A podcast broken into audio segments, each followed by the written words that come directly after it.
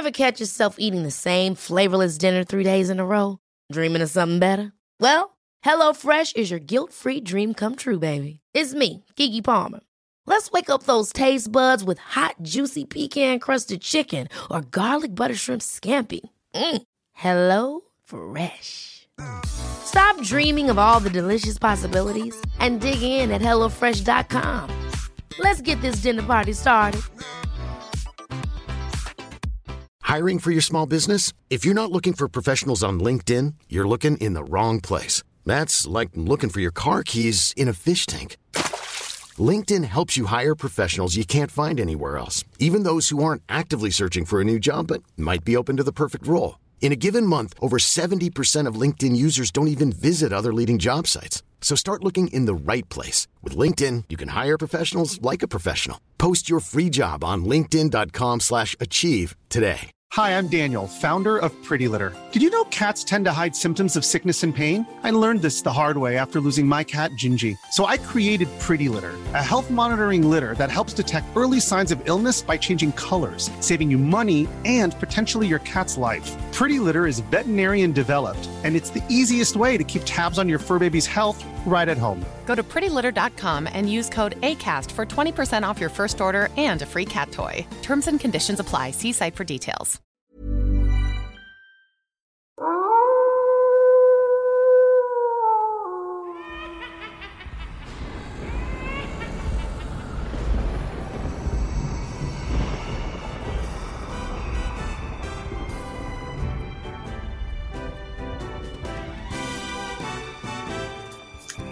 So, welcome back to the Look Sports Media League Two podcast, one of very many podcasts on the Look Sports Media channel. I was scrolling through them earlier and I was like, oh, they look all so nice and collected. Some would say too. no, no, it's just um, it's just good coverage. Something for everyone. Uh, Yeah. I was listening to. I think I listened to all of them last week. That's dedication for you. Yeah, Oh, didn't have much else to do though. So Well, I, I don't. I listened to the championship one because it was the first one that they did, um, and I Mhm. really enjoyed that. mm, Um, I think League One, I've kind of left them to it because it wasn't the first, and I, I knew that they, they- know what they're doing. They're just on with it. Championship, Yeah. it was it was fresh. So I was like, oh, Yeah. let's see how these guys do. and they've got to the point where they're getting told off by Ryan for running over now. So they're they're clearly doing fine. Doing something right. Too much content, not too little. That's the that's the Yeah. way. and you went. How was your holiday? Oh, it's good. I was going to say you like you had a holiday to Hartlepool as well, didn't you? But yes, my holiday was lovely. It's really quite cold now. We landed at quarter to seven this morning, and Oh. I'm not acclimatized yet. No, no, no. I can I can see that. That's yeah. Oh, no, could not be asked with that. Um, are you still on Florida time? Uh, I had a nap at lunchtime. The girls are still up and will be up for a while, and I'm going to drug them. Um, melatonin. I'll to- no, I'll, I'll totally bring you some for your kids. Um, melatonin for kids gummies, the best thing ever, and you can't get them in the UK, and they're just available over the counter in America. So I've bought 120, like a kind of a refill bag. So yeah, it's great for jet lag, obviously, not for normal use. Check out Hannah McCann over there. Yeah. Wow, you'll be taking us out for tapas next. they um it just like so they did actually both sleep on the plane because I drugged them. Um but yeah, Stop brilliant. saying you drugged them. No, it's fine. It's still like if if I lived in America, this would be entirely normal. Um What would Greater Manchester Police think? they'd be fine. They'd be Oh. fine. I'll I'll clear it with my sister. In fact, my I'm fairly sure my sister asked me to bring some back for her. So we're Oh, all so you're not just so you're not just now drugging children. You're a drug mule. at this stage. yes. Yeah, but uh, totally worth the thirty dollars. That's all I bring back from America now, like pharmaceuticals that you can't get over the counter here. That's a good idea, to be fair. And And- some who said that candy. This is better than theirs. We did trick or treating in the actual Magic Kingdom before we went on the cruise. And the girls, I weighed it afterwards because I had my little digital lug- luggage scales. They had 7.7 kilograms of candy. And I, Muggins, am like lugging that round the Magic Kingdom while they're having the times of their lives. That's like Grant when he were born. Seven point seven kilo. That's that. What's that? That's like eighteen pound. That's Grant when he. That's, that's It almost was- Grant when he were born. uh, it was a lot. It was, it was, yeah. But we binned all the shit American chocolate and we've only got like the good, like Good gummy stuff. stuff. This is not in any way, shape, or form related to football. But in light of. Stockport County's new A4 bag policy, I've now got lots of mini bags of sweets that I can stuff it with. So that'll be fun. Uh, every cloud. Football Yeah. snacks. We. I got back at lunchtime today after a rough two days. Um, it was rough from the minute Hartlepool kicked off. It got rougher. you got to Hartlepool, now. yeah, it just got rougher and rougher and rougher for me. Um, best part was, and this is I realized this on Saturday night. So we ended up in a karaoke bar. Remember, there was like there was thirteen of us in total. Right. At fifteen, And actually. 'cause we had This two was that joined us. Grant's two years post wedding stag do. Yeah. Yes. Yeah, so Grant got married two years ago, but because of COVID, we couldn't have a proper stag do. So we had a virtual stag do, and then this was his real stag do, but he didn't know it was his real stag do. Grant, No. and again, Grant thought that we were recording a podcast at Hartlepool for a team we don't cover in a league we didn't cover. Um, and then he thought we were doing a live show on the Sunday evening in a Oh, pub that we didn't add. This worst part, I said to him on Saturday, I said, Grant, we didn't even advertise this live show. No. He went, Yeah, I know. I said, What did you think was going to happen? just magically, people would be just hanging out waiting. Um. Anyway, so we we're in this karaoke bar, and I realised that you can tell the parents from the non-parents in a karaoke bar, especially because the barmaid she kept singing songs. She's quite a good singer, to be fair, and she stood up and started singing um, "A Million Dreams" from The Greatest Showman. Right. and all the singles and the young people all went. "Oof." All the dad. This is why we do it. This is my. T- I was. I was up on a chair. I was singing at the top of my voice. I knew every word. She was looking at the lyrics. I didn't need to. I sang every No, single bit. I was like, "This is why you have kids, so you can get away with doing that." Have you ever been to Bongo's Bingo? No, I think I'd get thrown out of that.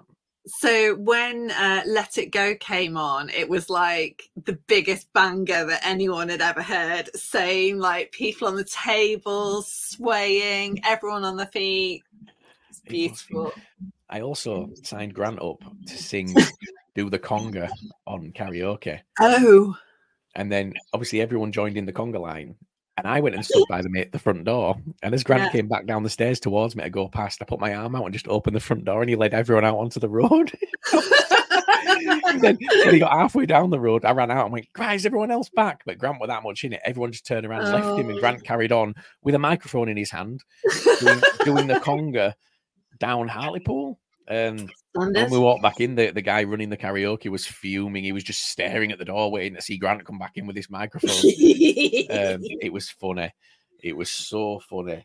But yeah, yeah, we, we it was good. I, I feel very delicate, very delicate. I've got a story to tell you after we're recording. It's not for, it's not for public Public consumption. yeah, but let's just jump in. Let's let's, let's talk League Two because it's been it look weirdly, despite neither of us being here, League Two carried on. I know, crazy. I missed three games. It's like they don't consider us important enough to just put the brakes on. Stop.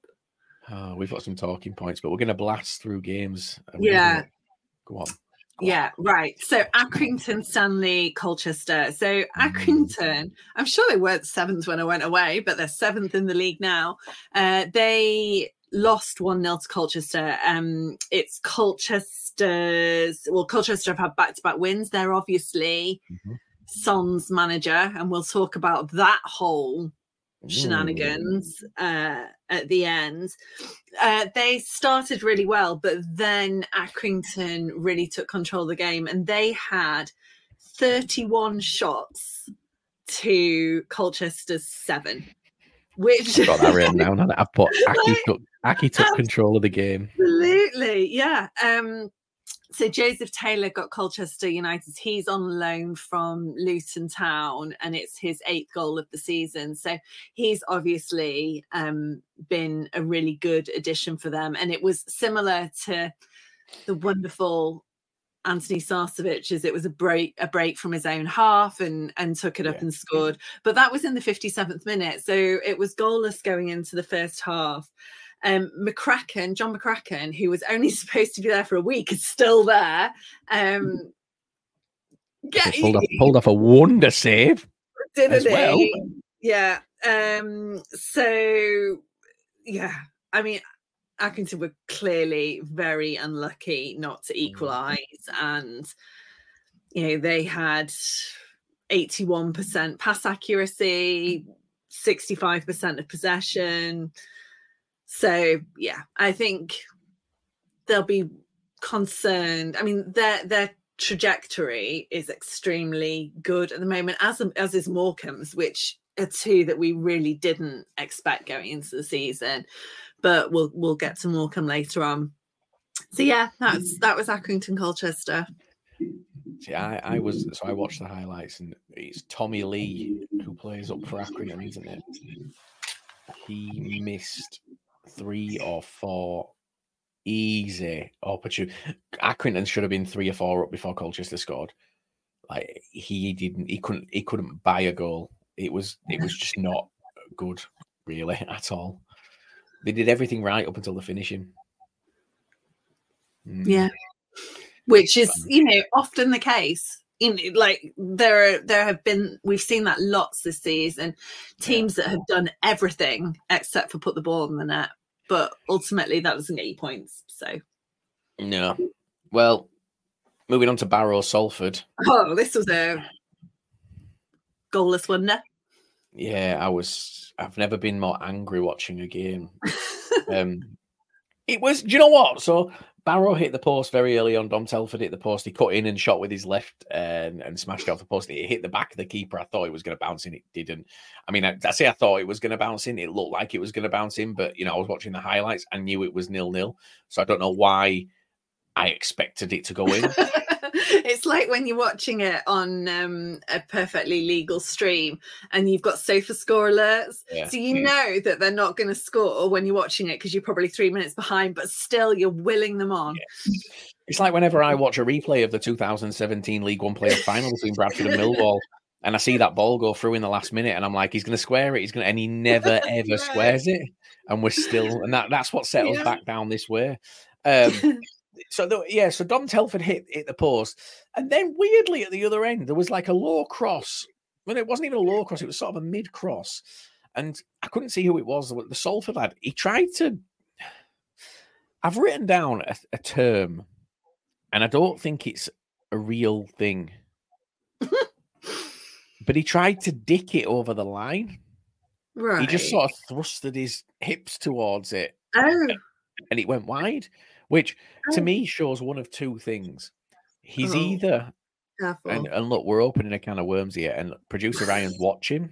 So I don't know how I don't know whether he's got us or the League One podcast on for sound, but Let's he's he's probably going to get ready for his editing at this stage because he this guy either has really strong hips or a massive hammer penis. Let's it swung anyway. Anyway, um, the, the, way that I would just sum this game up, and I've written it here, really, really sloppy game, misplaced passes and miss kicks. Um, Barrow got an indirect free kick in the box. I love him. I love to see an indirect free kick in the box. It's great. Uh-huh. I mean, they never get scored unless it's England, but yeah, they were just not There's scoring. always that like little glimmer of like, like we get so excited by them, but we're like, there's, there's no way this is happening. Yeah. Um, and then uh, Matty Lund had probably the best chance of the game. He, he, I'd say he, it's going to look like he missed an open goal, and it'll go down as he missed an open goal. But it was it was so hard for him to get to. He, he couldn't have done any more than he did. And yeah, look, I mean, I don't really think a nil nil does either of these sides any favors whatsoever. But given And how Salford started the season, I'd say they'll probably be the happier of the two. Well, yeah, and Matt Smith is still League Two's top Top scorer, scorer. despite not getting on the score sheet this weekend. So Yeah, It's- very, very, very strange and sloppy game. That's a lovely description. Yeah. Moving on. Uh, Doncaster Grimsby Town. So this is kind of notable more for stuff off the pitch rather than on. Um, it was Grimsby's fourth loss in a row. They are in the over the last six games, 23rd in the form table, 21st in the league. Donny, and we've talked about this kind of upwards trajectory. They're seventh in the form table, but 17th in the league. And it wasn't too many weeks ago where they were 23rd, 24th. So their form clearly is um, is much improved, and they do seem to have uh, clicked in a way that we we're expecting them to from the beginning of the season. Um, the one goal was Joe Ironside, which isn't necessarily unusual for Doncaster. Uh, it was a penalty. Kyle Hurst was brought down by Gavan Hol- Hol- Holohan. Um, and other than that, possession was fairly equal. Pass accuracy was pretty shit on both sides, actually 68% and 65%. Um, but until that goal, which was in the 72nd minute, there was very little between them. Um, both really, really struggled for possession. No one, as the stats show, no one really coming out on top. Um, but the notable thing was that uh, Hurst was sacked almost immediately after the game. It was announced in the in the couple of hours. Obviously, the second Well, Not even a couple of hours, hours Hannah, by the way. Half Wasn't past it? five. Half past five. This statement went out, which shows this was agreed Well, prior if he didn't right. So it's um it's her second spell at Blundell Park. Um he saw them he was there for 5 years and got them promoted and then again in the 21-22 season when they came up with Stockport. but Jason Stockwood said he's obviously the chair at Grimsby said that they've been looking at the data over the last 6 weeks and although the performances haven't been bad they've not been good enough. And Hurst has basically run out of goodwill. This is Stockwood didn't say that, but he's obviously run out of goodwill from the FA Cup run where they got to the quarterfinals, the first uh, fourth tier team to do so since Cambridge in 1990. Um, and then obviously the 21 22 um, promotion campaign. And one of the things that Stockwood said, which I thought was really interesting, was that he said, We need to change our own look. We can't hope for luck to change itself. And I think that's what we're seeing with this um, kind of mass exodus of managers at the moment. It's clubs who are realizing that they've maybe tweaked things over the first 15 games or, you know, 10 to 15 games, depending on the team, and it hasn't worked. So they need to be make drastic choices, dramatic choices. Uh, and and try and change the fates of their teams while they've still got the opportunity to do to do so going into the January transfer window and the second half of the season. So yeah, Hurst, so Grimsby and uh, is it Doig went as well. Um, so both kind of assistant and manager, and they mm-hmm. don't have anyone in yet. I've not really seen a list of favorites because it's all relatively recent, but it's the same names. And we've had this conversation before the same names that are being mentioned for Bradford, for Gillingham, for and not so much for Tranmere, but you know, Colchester. So it'll be interesting over the next couple of weeks because those names are going to start to get picked off and the pool gets smaller. Yeah. yeah. Nathan Rooney's been mentioned today. I know we mentioned Nathan Rooney for Crawley this week, but I've said he's going to start being a name on people's radars. I heard it from someone else yesterday, and um, I was like, "Oh yes, I know lots about Nathan Rooney." yeah. Um, yeah, so Nathan Rooney's one that we look. His stats are second to none. Like literally, there's there's nobody with that stat uh, at all. So what I love about him as well uh, is that he he's a manager and a leader as much as he is a coach. And he talks when like very very transparently and openly about the culture change that he had to um get underway at Bruno's Magpies and and that like how he got them to step up in such a dramatic way. It's really, really interesting. And there's a coach's voice interview. If anyone wants to read more, listen, yeah, read more. Uh, talking about his kind of style and approach because he's not someone that people necessarily know a lot about. Hannah, I know you've been away. I know what you're going to say. I didn't know whether we were like we were talking about it.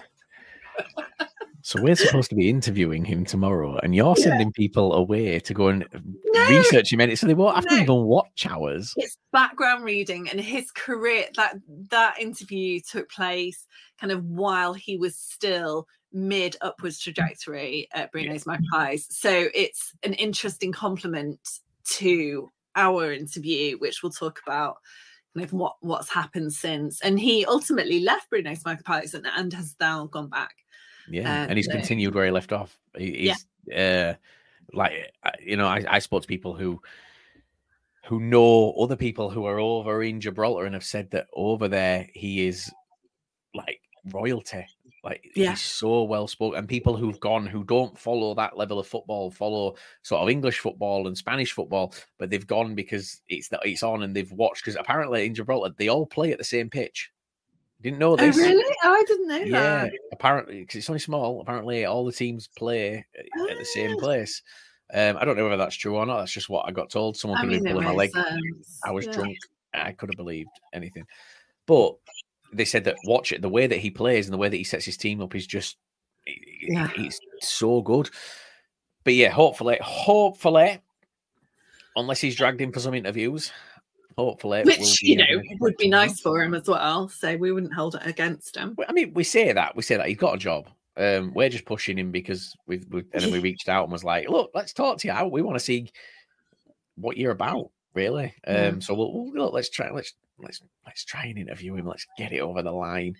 Um, yeah, Nathan Rooney is a name that, that look I wouldn't be gutted to see at Bradford. I don't think it'd no. work because of the fan no. situation. But if if we were going to give anybody sort of two, three transfer windows and we weren't going to put the pressure on them, then someone like that'd be perfect because that's yeah. we're crying out. We've tried. Look, we've tried the successful managers at this level. We've tried managers from higher levels. We need to try someone young, up and coming. No, no real stains on the record. So yeah, let's, let's see. Yeah, and anyway. I, I, saw your tweet earlier on, and I guess we'll talk about it when we get to Bradford and the whole kind yeah. of manager merry-go-round. That Bradford can't win with whoever no. they appoint, or on the pitch. True. As we'll come to that later as well. Yes. Uh, but before we do, we're going to talk about the massive behemoths Crawley and Forest Green. Now, yeah, in the highlights of this game, I found this quite funny because Forest Green have the mascots waving those huge flags, and they look yes. huge. But I think it's just because of the stadium. Because the stadium. stadium's so small. Are pretty big. Charlotte's doing that against the, the match against Sutton in December, so I'm I'm excited to see let's find out like, how big they are relatively. Yeah, let's find out how big they are. But um, one thing that was pointed out to me today, Crawley's form. Obviously, he's, he's I think the bottom five at the minute. Oh my goodness, uh, they are twenty first in the form table. One draw from the last five. One so win. have a look at that, Hannah. From the last what, six. What happened right before that form dipped? Did they draw Gillingham. with Stockport County? Gillingham, Gillingham sacked the manager, and the rumours started. it's, it's up. Yeah, it's from when the Lindsey rumor oh, started. Oh, Things have been affected since the since Lindsey rumor started. And that makes sense because he is actually Scott Lindsey's come out today. We were talking about it just before we went, um, before we yeah. started recording, saying, "I've had enough now. I, I want this to be over. I want, I want to be over. Yeah, yeah. Um, so, so it does. It makes sense. Their form dipped with the Gillingham stuff. Um, yeah, and and fans who were at the game on Saturday said that he didn't look himself. But then I, I wonder whether people are just kind of he might have all sorts going on away yeah. from the pitch, but they said that he looked just not himself and um, a little bit emotional and didn't really go over to the fans in the same way that he does normally. So there's there's clearly something afoot. Yeah, I mean, I don't believe for a second he's not maybe interviewed. They're going to do what we didn't expect in the slightest and sack him because of the recent form. I mean, that would come out of the blue, wouldn't it? That's not going to happen. There's no way that that happens. Um, It'd be funny No. though. oh, it'd be hilarious because they would basically be putting themselves back where they were before the season started. Yeah. Um, but no, no, no. Look, for me, the only person who seems at the minute to be able to get that team looking like a team is Scott Lindsey. Um, yeah. But they are the- 14th in the league now. Yeah, yeah, because the, the form's dipped and it's it's dragged them down. Um, look, they had the better of the early chances, like much better of the early chances. Did Crawley? Uh, they they look like the better side early on. Then I noticed Troy Deeney.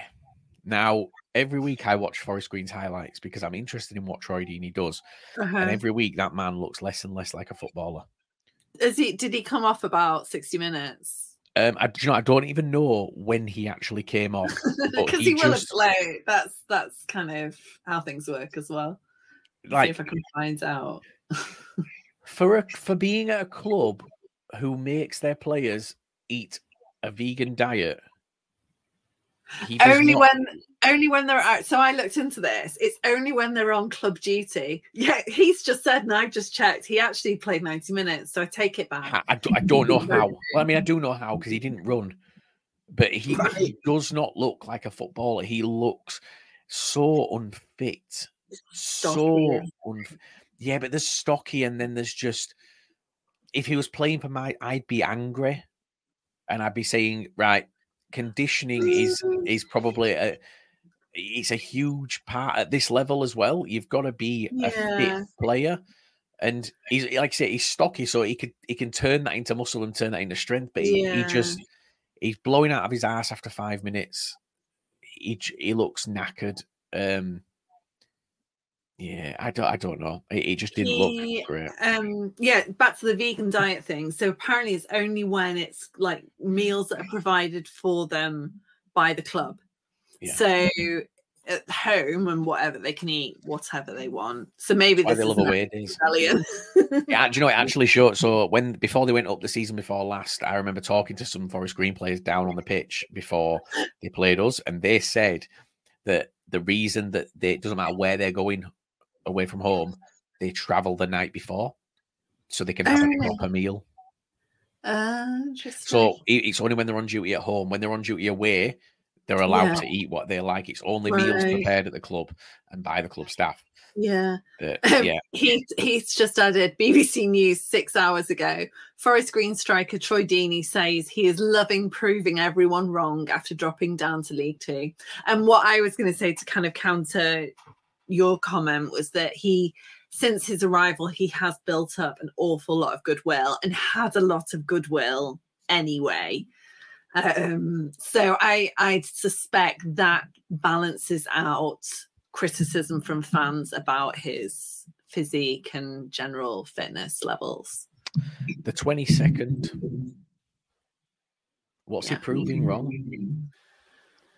The, the, the 20 second because Tranmere are a basket case and because Sutton can only beat Bradford. Like he is, he's not proving anybody wrong. They've won two in five, one against one of the most out of form teams in the league, but, and then they've got Tranmere next. yeah. You know, he's not proving. Yeah, Heath's just said there. It's not like they have a bad team. They don't have a bad No. team. So they're not proving anybody wrong by No. just staying above the relegations. But this is a League Yeah. One squad, Mhm. a League One squad that's added Troy Deeney to it. Yeah. And, you know, around them as well, I feel like Tranmere, with the right manager, have got potential. Grimsby just above them. Newport are another one that have plummeted with Crawley, haven't they? But and Harrogate kind of are where where they ex- were expected. So- Harrogate are in the Harrogate positions. Harrogate are in the Harrogate position. Well, to, uh, to get back to the game, Crawley, yeah, they had the better of the early chances. Darcy, great finish, placed it low and hard across the front of goal. Went past four defenders and the keeper on the way in. Such a narrow angle. Um, no one got close. Put it straight into the bottom corner. Crawley should have gone two up, missed a one on one, which really doesn't look great. When I was watching it, it, it wasn't good. Uh, Forest Green Rovers goal is an absolute howler. Mm-hmm. So Corey, Corey Addai's got the ball and it, he goes to smash it upfield, but instead just kind of chips it out of the box and it barely gets to the edge of the D in terms of distance. And Forest Green just pick it back up. It's played straight back into Morton, who, don't get me wrong, he, he still has a lot of work to do. And it's a phenomenal goal because he he sort of flicks it back through his own legs and, and breaks the defender's ankles. The, the, defender's done, and then he places it under Addai from probably four yards. But yeah, no, the, it's all come from that poor goal kick. It, well, not goal kick, that just that clearance. Uh, Forest Green were not the better side. I know that the scoreline will show overall that they, you know, they got the points, but Crawley were a much better side. The match winner was great. Uh, it was a long, it was route one, played straight upfield. The uh, I, do you know I don't even remember who who got the assist, but it was just a little flick onto Morton, who then again ran through, still had all the work to do and placed it straight past Addai. And yeah, look, two one, and that's half time. That right. happened in the first match. There you go, Kyle Kyle McAllister. That's who got it. Look, we've got Heath in the chat giving us a. Uh, Crawley could have equalised an unreal point blank save, and like it genuinely was a point blank save. Like it, a turn on the ball from three, four yards out, yards out smashed, and keeper got down low and, and tipped it out. Uh, it was Belshaw, who again another emergency loan goalkeeper, but I believe he's from Bristol Rovers, and with Bristol Rovers sacking Joey Barton in the week, yeah, could that, could that change? Um, Forest Green Rovers could have had a penalty late on. There was a shirt pull player went down, but no one appealed it. Not even the player that went down. Uh, so that's on them. But yeah, no, two one Forest Green. It finished second half. Nothing really to write home about. Crawley will be. Yeah, they just want this grim, this uh, Gillingham saga to end, so they know what's happening yeah. in Scotland. Yeah. But this is what happens when you have a manager who knows what to do. Yeah, mm. yeah, absolutely. Uh, so next up's Gillingham and Newport County. That would be managerless Gillingham. Brad Galinson's uh, tweeted again today saying that they've really whittled it down. He's looking for someone that there was there's four criteria. So they have to put players first. They have to um, be a good personality fit. They have to have a style of play that is front footed and entertaining while winning because you know, the, the two are not mutually or exclusive, uh, and that, that he has to he they have to work hard. Uh, probably the front runner at the moment seems to be Stephen Clemence. it's common knowledge now, isn't it? It's pretty common knowledge now. Yeah, and I think we would expect from the rumors that we've heard kind of over the last few hours, we'd expect that to be announced in the next day or so. Um, Anna, before you carry on, go on. Oh God. So Ryan is in the chat and he's having a bit of a moan, guys, because Ryan has given us Halloween graphics and overlays for the podcast. now we mentioned it before we came on, and he said that no one's commented on it on either the League One or the League Two oh, podcast. Oh, wow. First of all, this mainly goes out on audio, first and foremost. Second of all, we're not six. So I like pumpkins. I'm not sure what the rest of the stuff is at the bottom.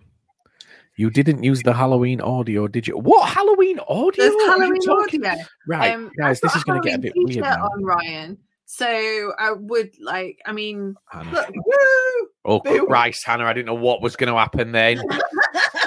Hannah's just lifted a shirt up, everybody. I did it. so Hannah, we Ryan hasn't explained something, and there is a Halloween intro music, not a video. So, oh. guys, mid podcast special for you. Here we go.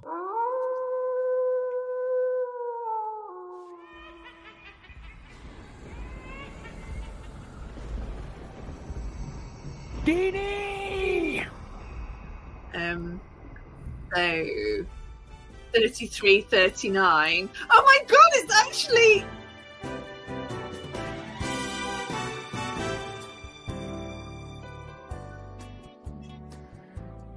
Ryan didn't tell us that this was Well- a thing. This is a perfect time for an ad break. And that can play us. Oh, it's started again. This can play us back in. We're back after the ad break. Get ready, we're going to be back in 20, guys.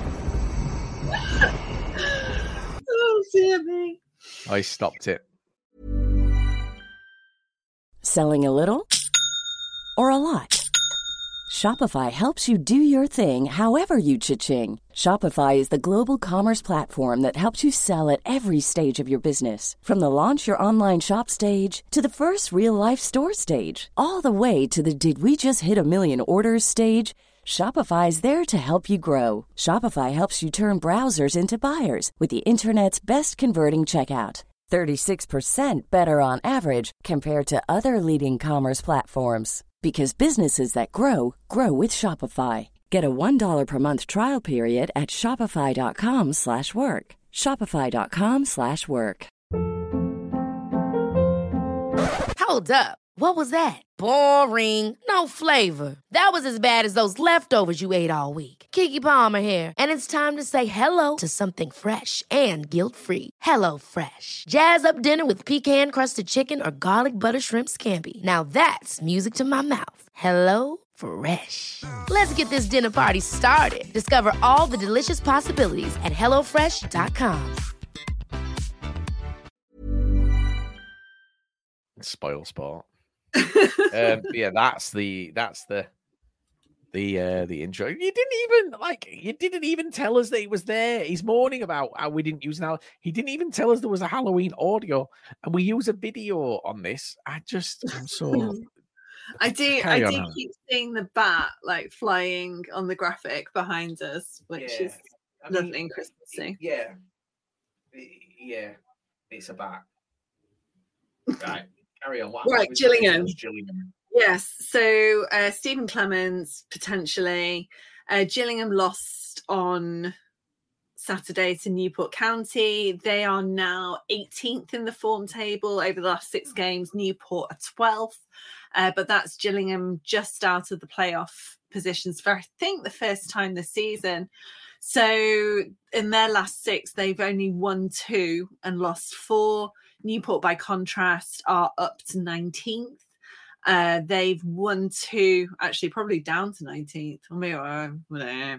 Uh, won two, drawn one, and lost three. And both goals, both of the Newport County goals, were penalties from Charlotte's put Omar Boogle, as in boo, because it's Halloween themed. Boo. Just wait until the introduction of my Notts County. Halloween so- 20th and 25th minutes uh, penalties from Bogle. So obviously, again, do you know what? I'll just finish off this and we'll, we'll come back to the off the pitch stuff because this was another game that was overshadowed by other events. And Omar Bogle, in talking about them, made a really good point that they, you know, on, on the mainstream media that were covering the events, his often his penalty or his his goals were cut out at the expense of uh, of what happened or not. So Mahoney was really really unlucky not to pull one back. Um, otherwise, very little. I mean, Gillingham had 69% of possession, 75% pass accuracy versus Newport's 56%. Uh, but as I said, it was kind of overshadowed by a Gillingham fans' racist uh, actions and and language against Omar Bogle after his penalty. It's something that the Gillingham fans. I was listening to the ME7 podcast on Saturday night, and you know they are absolutely horrified, are very kind of pragmatic about it very conscious that it you know doesn't reflect the general fan base there was another kind of separate incident with some kind of homophobic and sexist uh, language used as well, which has been highlighted.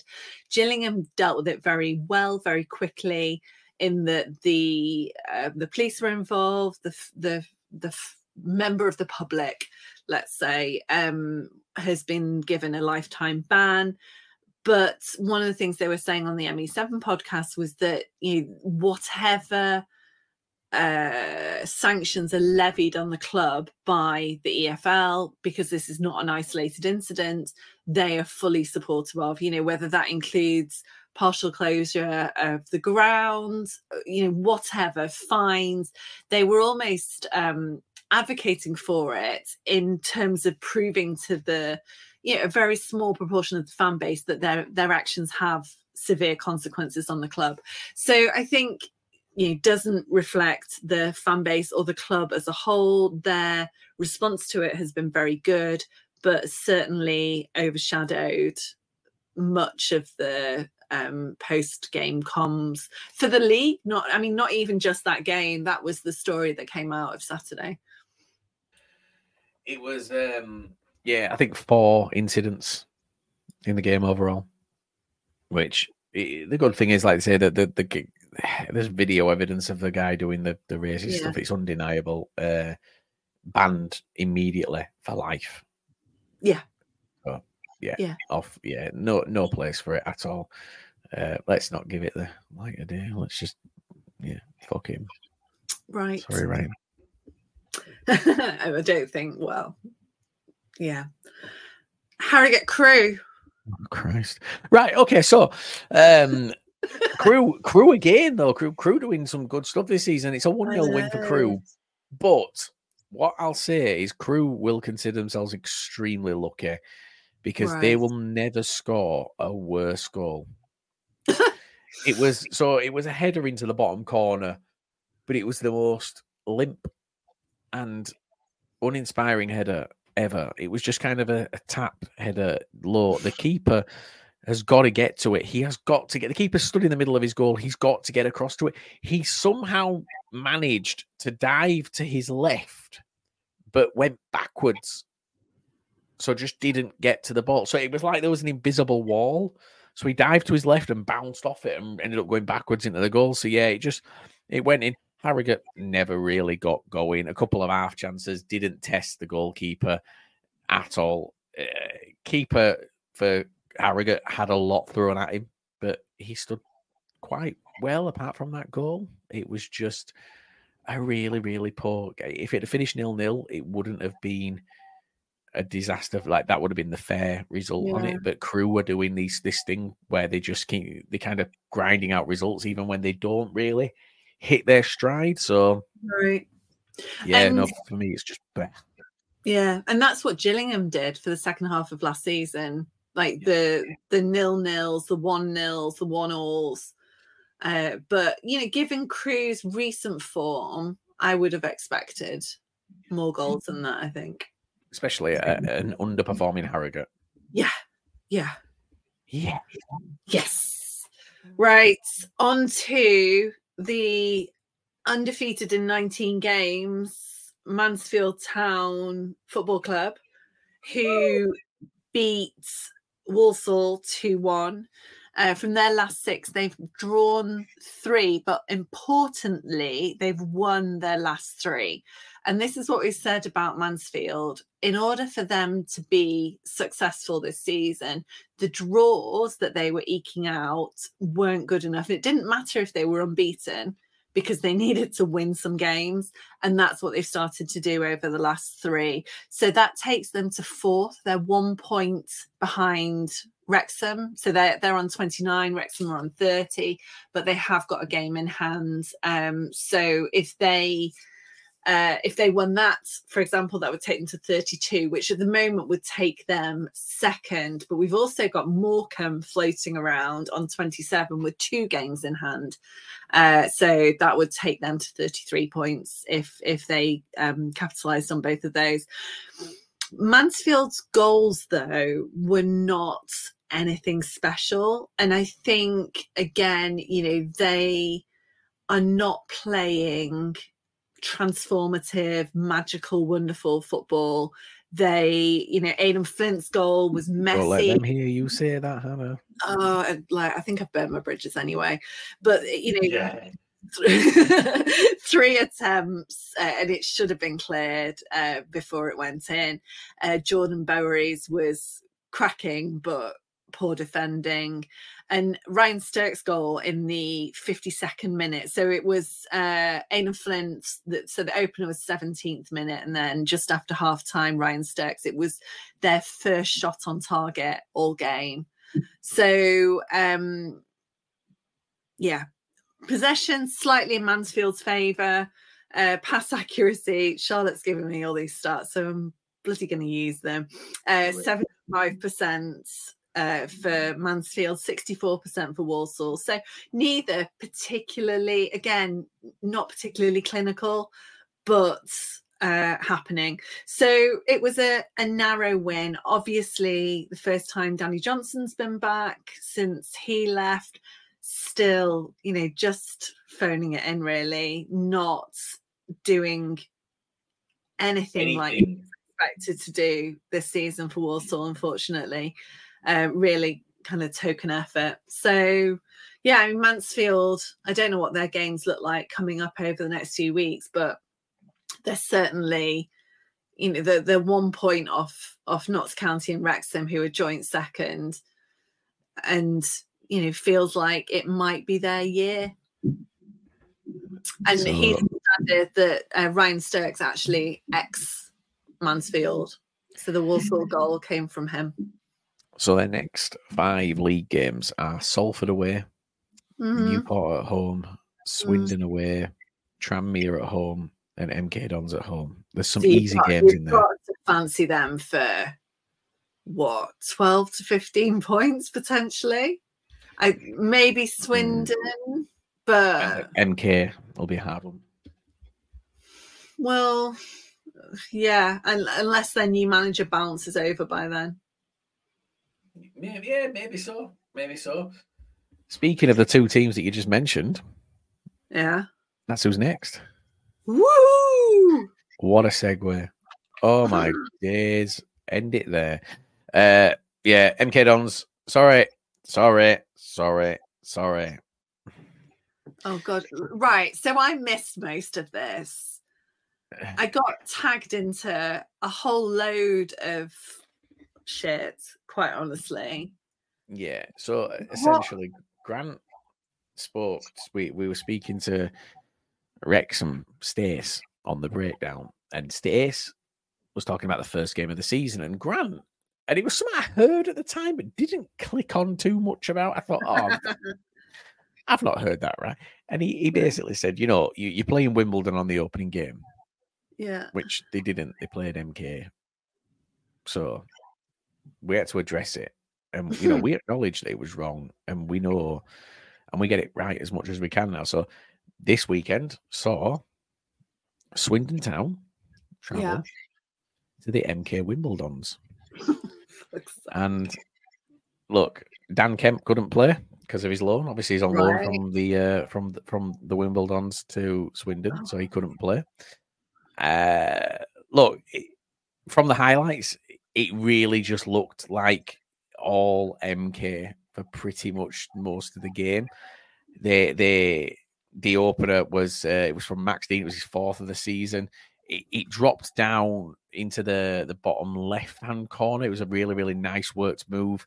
But yeah, the first half was just purely MK Wimbledon. Swindon didn't really offer anything.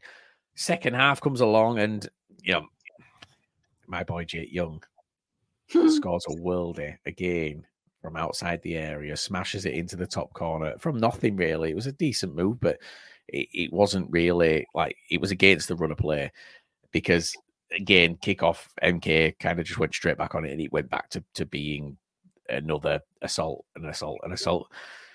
Jack Payne was man of the match, which obviously Swindon fans will have been annoyed to hmm. see with him being a former Yeah. player, but you know, he, he's a Swindon fan at heart after his time there. You know, he loved his time there. But yeah, no, O'Hara, O'Hara, actually, I kept calling him O'Hara. O'Hara put it away to make it 2 1. And then uh, Alex Gilbey, I believe it was, got the third.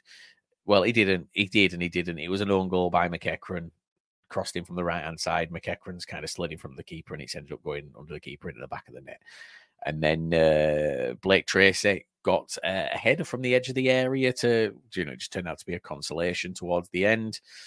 But two in two at home for MK. They obviously sacked the manager, sacked Graham Alexander. They they brought in Williamson. First game didn't do, go too well. They ended up losing away, but they've had these two games against Bradford and Swindon, which you know two weeks ago they'll have both been expecting them to be losses.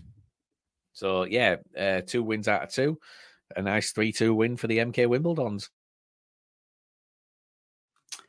Excellent. Yeah. Um, on to Morecambe, who were another uh, relegated side from League One last season. They've had a bit of a, I don't know, renaissance, oh. if you're feeling fancy. Uh, they're currently second in the form table. The last six, they've won five and drawn one, and they beat AFC Wimbledon 4 1. Now, AFC Wimbledon have had a shocker away from home this season. But I know it's the other way around, wasn't it? It was at home that they were.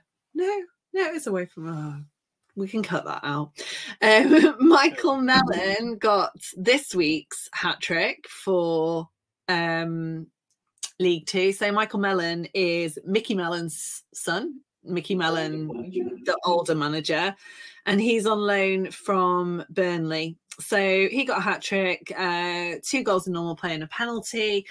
Joe Lewis, he's on loan at AFC Wimbledon from uh, Stockport County. He scored an own goal as well, and it was just one of those where it rebounded off him in the box. Nothing kind of particularly desperate or stupid. The biggest thing about this game was that at half time it was nil nil i think yeah. uh possibly looking at the the numbers uh, michael mellon's first goal was at 46 so possibly 1 nil um the second half Wimbledon absolutely fell apart, and that's that's the difference. So they had across the across the game they had seventy one percent of uh, pass accuracy, they had fifty six percent of possession, um, but it's it was Morecambe that absolutely dominated in the second half, and then now sixth in the table with two games in hand. They said that they won both of those, it would take them to second above Notts County and Wrexham. Um, Oh, so no, the Michael Mellon's uh, hat trick was fully in the second half, so they must have must have finished on time.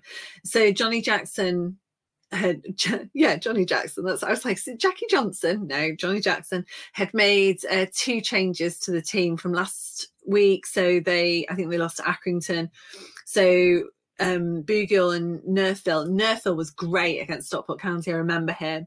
Um, was in for uh, Connor Lee Evans and Harry Pell. One thing I would like to draw attention to, and we'll have to post this because without a visual aid, I don't think anyone can appreciate the state of goal scoring Armani Little's shorts. They look like he's wearing a nappy it's the weirdest. And, and I can't work out a scenario why A, he thought it was a good idea, and B, what, like, you know, maybe they were restrictive on his thighs, but if they were restrictive on his thighs, he wouldn't have been able to roll them up that much. So I've got a photo of it because it brought me so much joy. Um, I'll share it. well, it's just bonkers. Uh, they, he looks utterly bizarre. To the like the they look like that. You know, like when girls at school roll the skirts up. That's what it looks like has happened. Like you can't see the number on his shorts. That really, really showing off his thighs. Well, they're not. Oh, yeah. Anyway, um, and Ali Al-Hamadi got the assist. So you know they're a, a, a strike partnership that have both did really, really well last season mm. and haven't really kind of come into form this yet. So that's the change, I think. Um, right. What's next? Notts County versus Wrexham. Ah, This is just going to be really to find out how much of the news you paid attention to um, in the last week. And this is only, uh, to be fair, I've only done two lines based on it because I got very, very bored.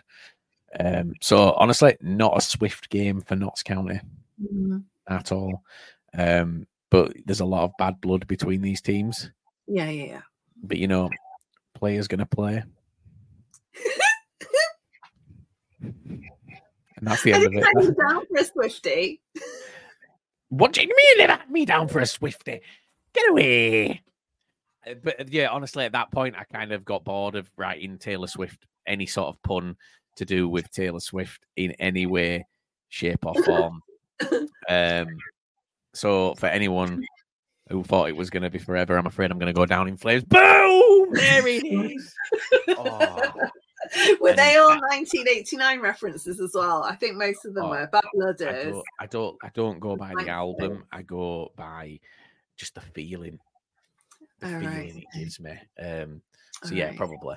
'Cause It was, It was the best thing about getting off the cruise was that I could download uh, 1989 Taylor's version. Made me really happy. Can you not get that over here? No, you can, but I, I like I had no internet while I was on the cruise, so Oh, has it just come out? yeah. Oh, see, I'm See, not. that much of a you're not a, like I've already exposed you as a fake Swiftie. no, no, like hold up, right, hang on, hold up, hold up. Listen, I can be a Swifty without having to wear like a hat every 24 hours. Like, No, but you might know if she got a new album out. Why would I? I've been on a stag do for the last two days. I need. I, I don't remember much about what went on. I've been the most stressed Um, I've ever been in my life. But anyway, back to the the game. Ta- hang on, the Taylor Swift League Two like amalgamation is just the content that I'm here for. This is exciting. If Taylor Swift had bought Notts County, that would have been. Oh yeah, I forgot about that part. What did you think this was about? What did you think I was doing? Did you just think I randomly decided to do Taylor Swift content?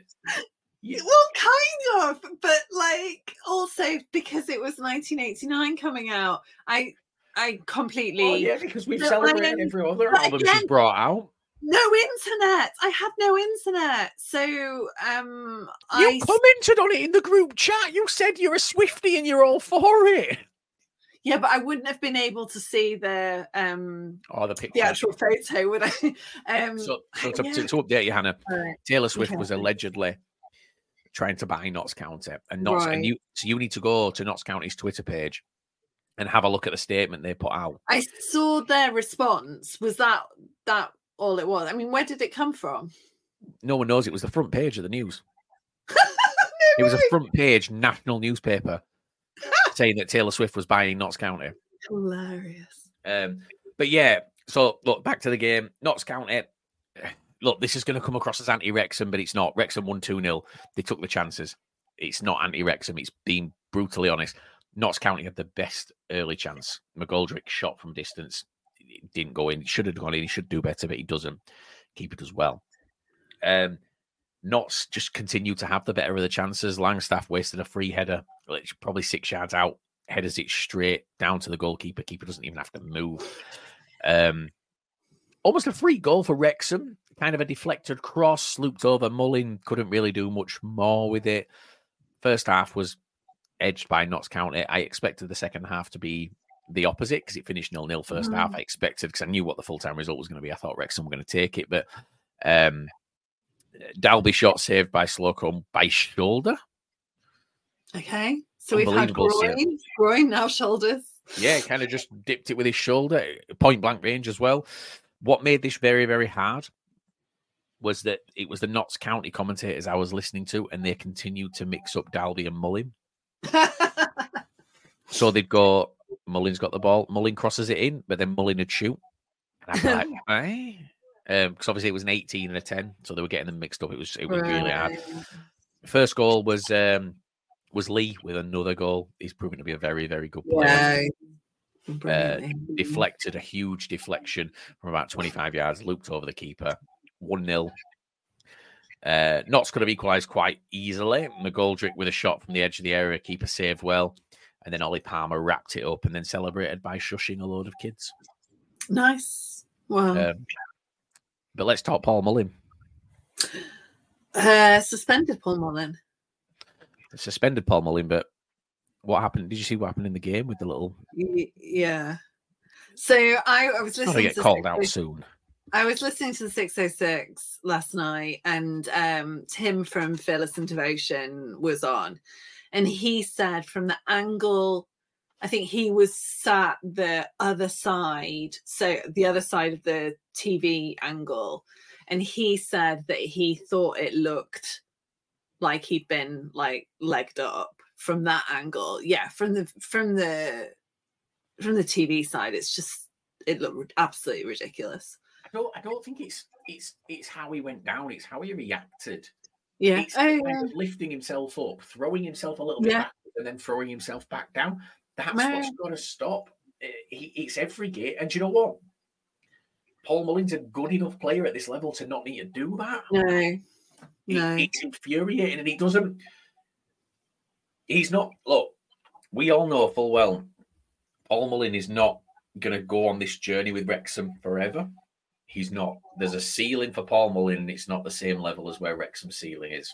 They are on two different paths. Paul Mullin is not endearing himself to anybody for when that day comes. No. No. He, look, he just looks like a dick. Yeah. So we should have, I I think we have a new feature, by the way. New feature, Dick of the Week. Paul Mullin, Dick of the Week. Um, I think we, yeah, I mean, you could see it last season as well. You know, he's one of those players that is smart with it. In that, you know, if there's a an opportunity for a penalty on the edge of the box, he will fall into the box. Yeah. Um, and you know, that's one thing. This is a different level, I think. Absolutely. It's and like I said, it's embarrassing at this point. It's not even. It's just shit. Like it's indefensible. It's boring. It's just really dull to see, and you just expect it. And people go, "Oh, he's he's living rent free." He's not living rent free at all because Yeah. we expect it. So, yeah, I'm not. I'm not there for that. I'm not there for that at all. Right. Is Stockport next up? Sorry, I cut off there. I couldn't hear a thing. Oh, right, weird. Uh, I think Stockport's next, no? It is, yeah. So we've not played these two games. Sutton if you'd like. So right, okay, you do Stockport, and then when it comes to Bradford and Sutton, I'm I'm gonna just write read out because look, we don't have many Sutton fans listen, if any. No, Bradford fans aren't gonna want me to bleat on about this game, no. so I'm gonna read down, read out word for word what I've written when it comes to that game. So I'll let you All go right. first. Cool. So um Stockport beat Tranmere 2 0. It was one of those games that we've seen a few of recently where Stockport didn't really seem to need to get out of first gear. Uh, honestly, I think the scoreline probably flatters Tranmere a little bit. It was so Tanto. So we, there's a player called Isaac Olaofe for people who don't know, and his he goes by Tanto. So um his goal was in the fifth minute, the 12th of the season. So he's second now in the scoring table behind Matt Smith. Um, and then Antoni Sarcevic. And, and honestly, I've never particularly warmed to him as a player until this season, and he's properly come into his own. He's coming to the end of his contract. I don't. I'm not cynical enough to think that that's playing into it. I think it's it's just the team that he's with and who he's playing with. And he took the ball from um, the Tranmere end pretty much through um, kind of three defenders and just slotted it in nicely. If I was being cynical, this is, I, and I've not seen it from multiple angles. It could have been an own goal. It looks like it goes at a funny angle off uh, off Tranmere's too, uh, but it was definitely given to him. Um, 71% of possession. And I think Tranmere just gave Stockport too much space, 86% pass accuracy, which is getting towards Notts County levels. You know, when we talk about like very clinical, effective passes, it's normally Notts County that that spring to mind, but Stockport have been really starting to emulate that over the last uh, few weeks. Um, Louie Barry uh, came off against Crewe on the Tuesday night with hamstring injury. He's going to be out for at least four months.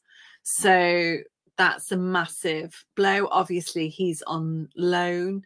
Um, and you know, there were lots of rumours that he was likely to leave to go to a higher league in January anyway.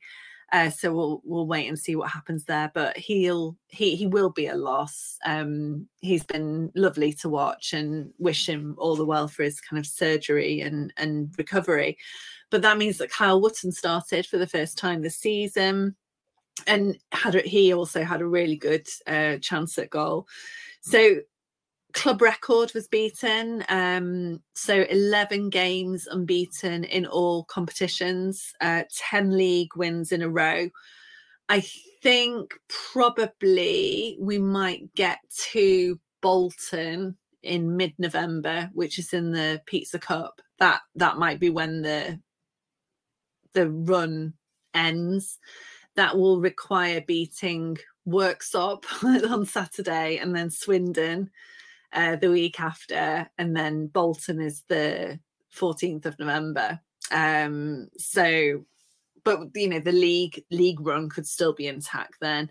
For Tranmere, it's their fourth straight loss, and they've still scored no points away from home this season. So, if you've got Tranmere, you know, if you're at home and you've got Tranmere coming to you, then you should you should be on for a win at the moment. And uh, Tranmere again had that. I think they've got an awful disciplinary record. I've not looked at the numbers. I will do for next week. Uh, but, apart, aren't they? Yeah, had one sent off uh, about 70th minute for second yellow. Uh, and that seems to be really common, but really late sending offs. Mm. They finished the game. It's when we were at Harrogate. So the week, two weeks ago, um, with nine on the pitch and that seems to be the story of of their season as well. They're still with Nigel Adkins in charge. If I mm-hmm. was, I mean, there's a lot of criticism amongst Tranmere fans about the ownership and Palios's plans. I would be getting incredibly frustrated if I was a Tranmere fan in terms of them. They are very quiet as a club. You don't hear much about updates. You don't have the equivalent of a brad galinson talking mm-hmm. about you know all the amazing potential managers that they've mm. interviewed. It just doesn't happen. So very much in the dark. We've said in the mm-hmm. past that you know someone like david artell would be a great fit there. Um, but you know, just seems to be no mm-hmm. movement and they're just hemorrhaging points. And 23rd in the league now with 10 points, joint bottom with Sutton, which is a beautiful segue into Sutton and Bradford. Right. So I've realised because looking at my notes, I have written them as the thoughts entered my head whilst okay. searching for the highlights. Okay. Right. So I've put Sutton versus Bradford. Sutton won. Well done. He's 13. So that was the first part of my review. then it was as I typed in Sutton versus Bradford on YouTube and it came up with the options. Now there were two sets of highlights, and I've wrote not watching the extended highlights. Fuck that. So that's the next stage of my highlights. Then I get into the game. Sutton scored in their defense a great opener. Uh, they, they broke, they looked fast. We couldn't cope with them pass past Harry Lewis. It's a great opening goal. They deserved it. it there's no no arguments from it. Bradford then equalised from a corner. It was crossed in Andy Cook. Andy Cook headed home. He, you know, you put the ball on Andy Cook's head in the box. He, nine times out of ten, he's putting it at least on target, if not in the back of the net. Then straight away again, we went on the attack, and Andy Cook hit a volley from the edge of the area. It smashed the crossbar. Now, I'm not joking. If that goes in, it is goal of the season for the league. Just guys, go and watch those highlights and tell me that if that goal goes in, you are not putting that at the top of your list for goals this season. It was it wasn't wasn't even hit on the half, but it was hit and hit on the full, and it rattled that. I think that crossbar's still wobbling, mainly because it's windy but it's possibly still wobbly because of Cook. Um, yeah, Sutton scored scored the second and the winner again. Another very nice work goal. No complaints again. But aside from those two goals, it did look to be all Bradford according to the highlights. And these were Sutton's highlights I watched, which usually they try and spin it the opposite way. But there's no complaints for me about the way that they went in. There was no dodgy goalkeeping. There was no dodgy defensiveness. There were two very, very, very worked goals. Very good, well worked goals. So yeah, look, Sutton take it. They're going to beat people. Sutton are going to turn teams over. Unfortunately, it's us. We still need that manager. Yeah, it's a really, really difficult time, I suppose, for everyone connected to Bradford City because we're kind of in limbo now. Yeah, um, I don't know. I've been trying to find a source for it, um, but someone's mentioned on the WhatsApp group, and like I said, there's nothing on the EFL page. I can't find anything anywhere else, and I've asked them where mm. they've seen it, but that Sutton um, have been transfer embargoed for not paying HMRC. Uh, perfect, perfect punishment. Just dock them three points for Saturday. Reverse the result. 3 0 Bradford. Um, because I, I said it. I said, you know what? When they went 2 1 up, I said, look, they deserve to go 2 1 up. Two very well worked goals. Um, oh, no, it is legitimately. It is, uh, yeah. Kieran Maguire from the Price of Football has put it out and said Sutton joined yeah. the list of clubs embargoed for non-payment of taxes due to MHRC. So Sutton are now embargoed. And on a Saturday, I said, you know what? Look, Sutton looked very, really, really good. They scored two very, very good goals there. However, I don't think these guys are paying their taxes. So, and I feel like I felt like they they knew it and it gave them a boost because they felt like they had more money. Getting um, away with it. And like they took that tax money and they said, "We can have if you win today, boys, you can split it." So I was like, "Oh." I said, "There's something dodgy here," and I said, "I bet Kieran Maguire put something out Monday." So I I think we start a petition right now to have the, the, result null and voided and a 3 0 Bradford win just awarded. Um, all right. Well, we'll look forward to that. They're um they're certainly not enjoying their season so far, so I'm sure this just adds to their various woes. Neither are we. No, but you're not. I mean, where are you now? Like 14th? I don't actually. I don't even want to look. I've not looked. I don't want to. I think maybe sixteen. Yeah, no, no, no, sixteenth. Yeah, sixteen. I I put a tweet out earlier, and to be fair, a lot of Bradford fans agreed, and there's some that didn't agree, which is fine because that's what happens. Yeah. Um, I had some people message me and say that I'm only saying it because I'm on the club's payroll, which I'm not in any way, mm-hmm. shape, or form. I do not work for Bradford City as a as an employee, I have no contract with them. I'm not obligated to say nice things. I, I say what I feel. Um, Bradford City is Ryan Sparks, especially cannot win right now because if he comes out or if he says nothing about what's happening with the managerial search, then people use Brad Galinson as an example. Oh, this is what mm-hmm. transparency is. Why aren't you transparent? Then, if he is transparent, later down the line when something goes wrong, people will nitpick little bits of his quote and twist it to suit the agenda and use it against him for years to go. There's a there's an interview that he did a couple of years ago where I believe it was just before Derek Adams came in, and he said, "We will not accept mediocrity at this club." And to this day, um, people pull that quote up and use it against him and say we're mm-hmm. we're, we're accepting media. How are we accepting mediocrity? We appointed Derek Adams, a league winner, from a club that before they'd played their playoff final, we'd we'd signed a contract with Derek Adams for him to join us. They won on the Sunday, he resigned on the Monday, and he joined us on the Tuesday. So we appointed a, a you know someone who knew how to get out of this league. When Yeah. it didn't go right and it was mediocre, we sacked him. We brought in Mark Hughes, a manager who has never managed outside the Premier League, who in his last season, four years, three years ago at the time, finished ninth with Stoke for three years in a Sorry, no, he was with Southampton. Before that, he finished ninth with Stoke 3 years in a mm-hmm. row. That was a fantastic appointment. We got to the playoff final last, as playoff semi-final, sorry, last season and lost. We started this season, things were mediocre, so we got rid of him. So you can throw Ryan Sparks under the bus and whatever, and people can think, "Oh, you're just defending him as your friend." He's not my friend. We we don't know each other outside of Bradford. We Yeah, you know, yeah. we know each other through Bradford. He stood by what he said, and every decision he's made has been what the fans want. The fans wanted someone with experience of getting out of this league, so we got Derek Adams. It didn't go right. The fans wanted Rid, so we got Rid. The fans wanted a big name. We got Mark Hughes. The fans loved it. It worked up until it didn't, and when it didn't, fans wanted Rid, so he got Rid. Mhm. What are we? What can he do to win at this point? Absolutely nothing. I, if I was a manager coming to a League Two club, and this is what Bradford fans have got to get through their heads, we are not the most attractive club at this level right now. Out of the clubs looking for managers, we're not. Mhm. I saw a poll on Twitter actually that put like all five or whatever. It was like, Yeah. and I think Gillingham and Bradford were the most. But Bradford are always going to win that poll. Yeah, because the the numbers. glory. because of the numbers, and, then the fans in the leagues above that see Bradford in League Two and think that, but really we're not. We're not that. We're, we're a club in League Two. We don't have the biggest budget in the league. We get seventeen thousand fans, yeah, but we charge half the price of Swindon, who get nine thousand fans, so we make the same money.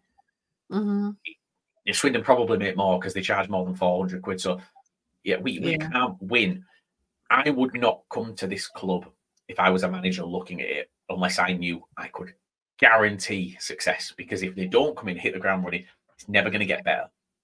Not going to be given a chance, and in six months' time, they're going to be out the door. Mark Hughes got three windows because he was Mark Hughes. No one else would have lasted what he lasted.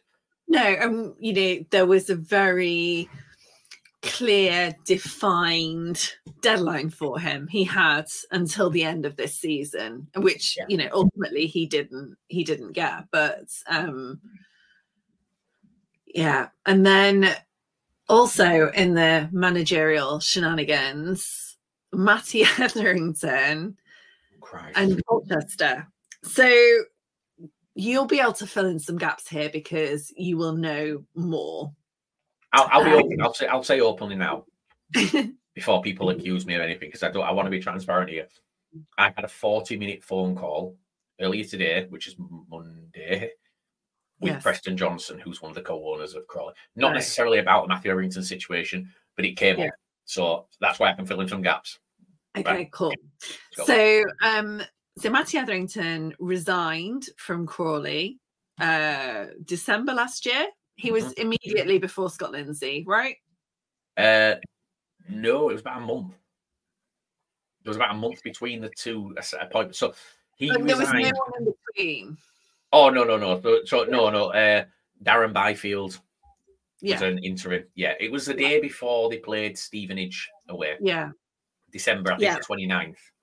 Um, so he resigned, but he was still under contract at Crawley until the end of next season, May season. 24. Oh, yeah, of course. Yeah, we're 2023. Um, so he left, and then in June, he joined Colchester as their under 21s coach. And they were not, Crawley were not necessarily aware that he'd taken that appointment um, as part of his um, departure, it was agreed that he basically had a non-compete, so he could mm-hmm. play. He could play. He could go and manage teams higher, but he couldn't manage teams in at the same level or lower. Which obviously going to Colchester, he has done. Mm-hmm. So what happened going into the weekend's game is that Robbie Cowling at Colchester said he couldn't travel to Accrington, essentially, that they uh they wouldn't was it Accrington? Yeah, it was. Yeah, yeah, yeah. it? Yeah, yeah. Um and kind of again, you know, it, there's going to be a bit of he said, she said in terms of the timing of that. But his side is that it was too late uh, for the, for him to travel with the team Mhm. by the time it all came to light. Um, and Crawley have put their own statement out. Um, they clarified their contract with their legal team and they let Colchester know on Friday. And Colchester said that they would not provide them with any compensation for effectively a buyout for Matty Etherington. So that's where it stands. Would you like to add anything? The, the funny thing, oh, actually, we'll start with this. We, the, the Crawley statement starts We want to apologize with an American Z uh, to the Colchester United fans who were caught in the middle of an unfortunate fortunate situation. It feels like a really odd There's apology. a reason. There's a reason Okay, because that that statement was quite clearly written by Eben Smith. right. I, I don't have any doubt in my mind because although there's things that have been said in that statement that I knew about, there's slight variations from mm-hmm. what is in that statement to what Preston said to me. Because Preston said to me, he did say there's a statement coming later today. He said, I'm, I'm, I'm hoping that will clear some things up. I'm, I don't think he'd necessarily seen the statement because, you know, you- you're in a co-ownership. You, you don't need to both see everything. You, you trust that they're going to get things right. You trust that you're on the same page. But, but my understanding is that yes, it was too late by the time Colchester were aware, but that's on Colchester. Yeah. So Crawley started the calls earlier in the week, and by the time Cowling got back to Crawley, it was Friday afternoon. Yeah. So Because they do say in their statement that we do not believe Robbie or Colchester had any idea. Until Friday that Matthew was in breach of the contract he signed with us. So they have employed him in in good faith. Yeah. Um, and Crawley have also said that they have no problem with him being an under 21 coach Yeah. at Colchester. It's just the which, first which team. technically would be, by the sounds of things, also a breach of the contracts. Yeah. But, but Yeah. Crawley are Yeah. saying we're not we're not concerned. Yeah. I'm dying here. Oh dear. Oh, there's a reason. There's a reason that they've done this. Okay. and it's a very very i don't want to say it's a very very clever reason but at the same time it it is Okay. look at Col- uh, look at crawley right now what is the main story at crawley right now that Scott Lindsey's going. that scott lindsey's going to go to gillingham okay if they basically just leave this to happen there is a Mhm. contract matthew etherington has signed a contract as part of his agreement of leaving he was under contract until the end of 2020 the end of 23 24 season as part of him leaving they said here's a this is this is a non non-compete clause you have Mhm. we will Mhm. allow you to leave your contract but this is in place until the end of what would have been your time and he wanted out so he left and he agreed to sign it i think as far as i'm aware it was pushed by him to have that done which Oh. again is fine Yeah. let's say Crawley just went, "Oh, it don't matter, it's fine, he's gone, it's not an issue, we'll just leave him to it. What's to stop Scott Lindsey resigning today and in two weeks just randomly taking that Gillingham job Yeah. and, Col- and Crawley get nothing? It, for me, Crawley are in the right here. Again, that's not me, that's not saying Colchester are in the wrong, No. but Matty Etherington's in the wrong. He knew Yeah. going into this, he knew going into Colchester in the summer, and that's why the statement is, uh, it says that he's been in breach of contract since the summer. I don't think he's been in breach of of it in terms of actually acting and becoming. Which is why they've said he can do the under 21s. I think it's a case of he's accepted a contract, and in the contract with Colchester, it will outline that he's he's basically the one that will step in and undertake Yeah. first team duties should the manager leave. That's the breach. That's Colchester haven't done anything wrong. Crawley haven't done anything wrong here. But Yeah. what they've what what WAGMI have done is they've protected themselves because look, he's got a contract.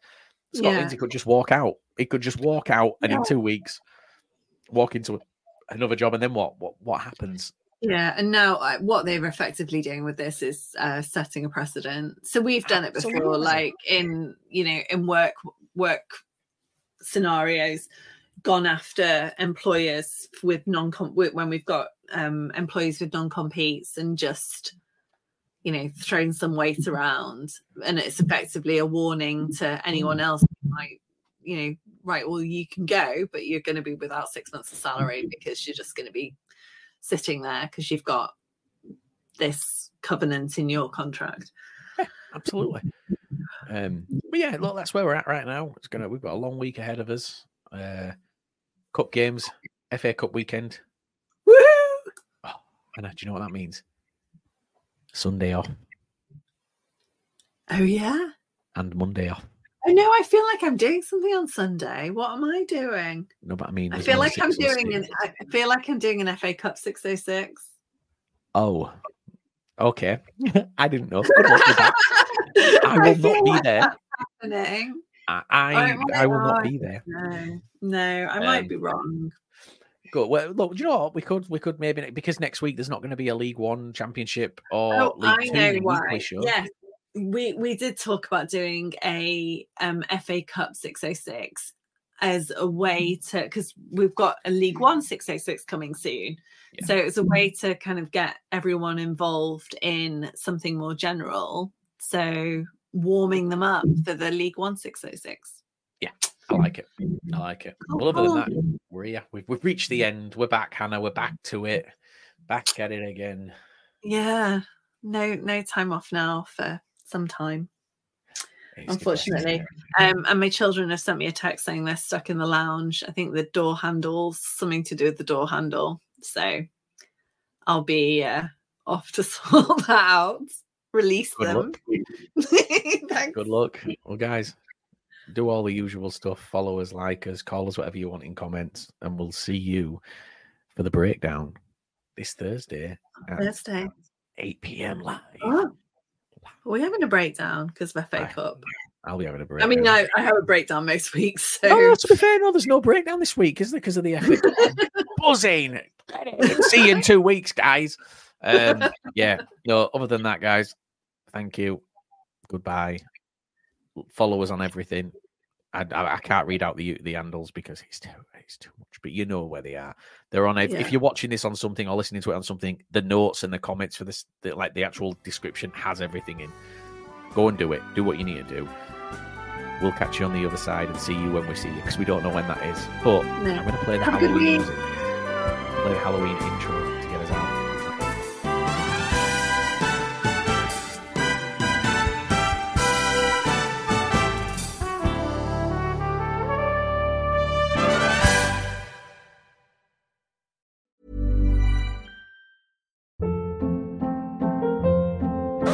Hold up. What was that? Boring. No flavor. That was as bad as those leftovers you ate all week. Keke Palmer here, and it's time to say hello to something fresh and guilt-free. Hello Fresh. Jazz up dinner with pecan-crusted chicken or garlic butter shrimp scampi. Now that's music to my mouth. Hello Fresh. Let's get this dinner party started. Discover all the delicious possibilities at hellofresh.com.